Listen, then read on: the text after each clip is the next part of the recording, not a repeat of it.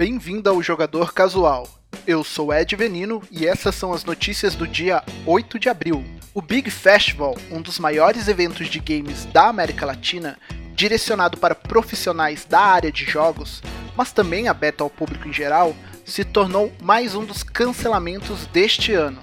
A feira, que ocorreria entre os dias 22 e 26 de julho deste ano, agora será apenas em ambiente digital.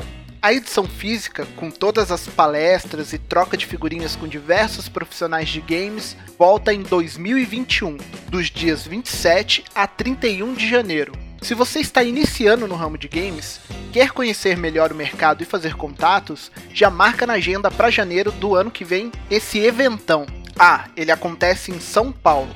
Quando houverem novas informações sobre o evento, eu falarei sobre aqui no Jogador Casual. E fica aqui uma dica: se você quiser conhecer melhor o Big Festival, o The Gamer Inside Brasil, um canal do YouTube sobre o mercado de games brasileiro, tem postado vídeos de diversas palestras que rolaram no evento de 2019. Você verá profissionais de som, game designers, jornalistas, assessoria de imprensa, business e diversos outros que atuam na área de games falando sobre a sua experiência no setor. Recomendadíssimo para todos que pretendem atuar na área ou mesmo entusiastas. Você também pode seguir o pessoal do The Gamer Inside Brasil no Twitter, Facebook e Instagram. Ontem, a PlayStation pegou todo mundo de surpresa ao revelar o novo controle que irá acompanhar o PlayStation 5. Cai o nome DualShock e entra o DualSense, seguindo um padrão ergonômico que o deixa mais parecido com os controles do Xbox, o Pro Controller do Nintendo Switch e o controle do Stadia, o DualSense revelou algumas de suas peculiaridades, mas ainda tem um véu de mistério. Alguns detalhes que posso destacar são o microfone embutido, agora você vai poder bater papo sem a necessidade de um headset, mas ainda há uma entrada 3.5mm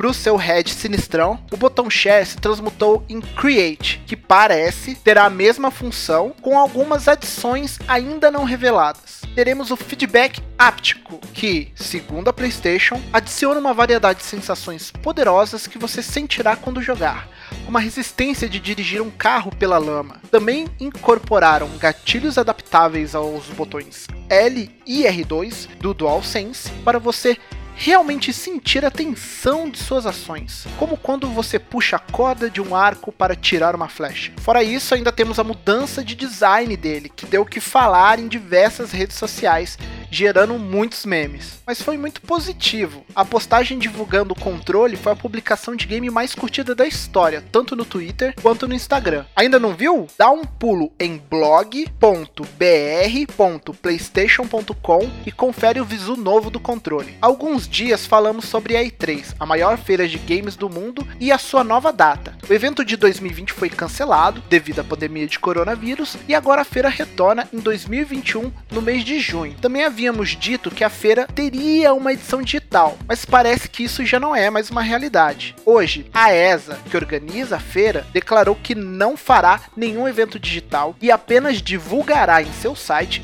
a conferência das publishers que desejarem fazer algo no período em que a feira aconteceria. E que tal um PC boladão da Alienware? Melhor ainda, com temática do Cyberpunk 2077 e com uma RTX 2080 Ti exclusiva do jogo. Bem, então é hora de você colocar seus dons de criação para funcionar. Até o dia 17 de maio, você pode enviar um projeto seu baseando-se em Cyberpunk 2077 de um case mode, vulgo gabinete, para concorrer a essa máquina do futuro. Você não precisa montar um gabinete, só projetar ele e enviar. Então serão selecionados os cinco melhores, que serão montados por modificadores de gabinetes profissionais e aí o campeão será escolhido. E ele leva nada menos que um Alienware Aurora, que é um desktop para jogos de alto desempenho da Alienware, e o primeiro da linha Aurora com uma opção de 16 núcleos, além do único desktop de jogos OEM com processadores AMD Ryzen de 16 núcleos de terceira geração, projetado para jogadores que usam o novo chassi Aurora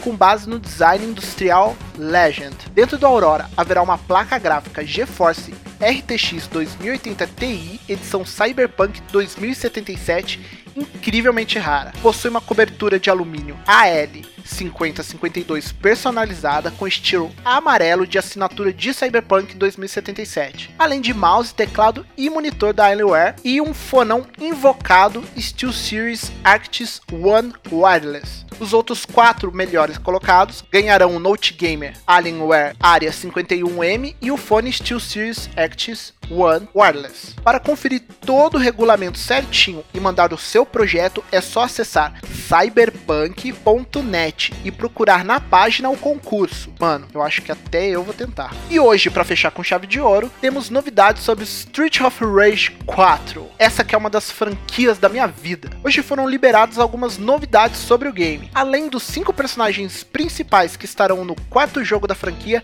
teremos mais 12 outros lutadores dos outros games da série. E o melhor, eles estarão em seu formato clássico, pixel art. Também teremos as trilhas sonoras do primeiro e segundo Street of Rage, para varrermos as ruas da bandidagem com musiquitas clássicas do jogo. Além da bazucada da polícia que incendiava todo mundo quando solicitada, seja de propósito ou porque o dedinho escorregou no controle. Street of Rage 4 é o primeiro da franquia em mais de duas décadas e ele virá com localização em português do Brasil, chegando para PC, via Steam, PlayStation 4, Xbox One e Nintendo Switch. Ainda não há uma data de lançamento, mas acredito que logo teremos essa informação. Se você quiser conferir o trailer com tudo isso, é só pesquisar Street of Rage 4 Retro Review. Bem, pessoal, agradeço mais uma vez por darem essa passadinha por aqui. Espero que tenham gostado. Um bom cafezinho a todos e até sexta-feira.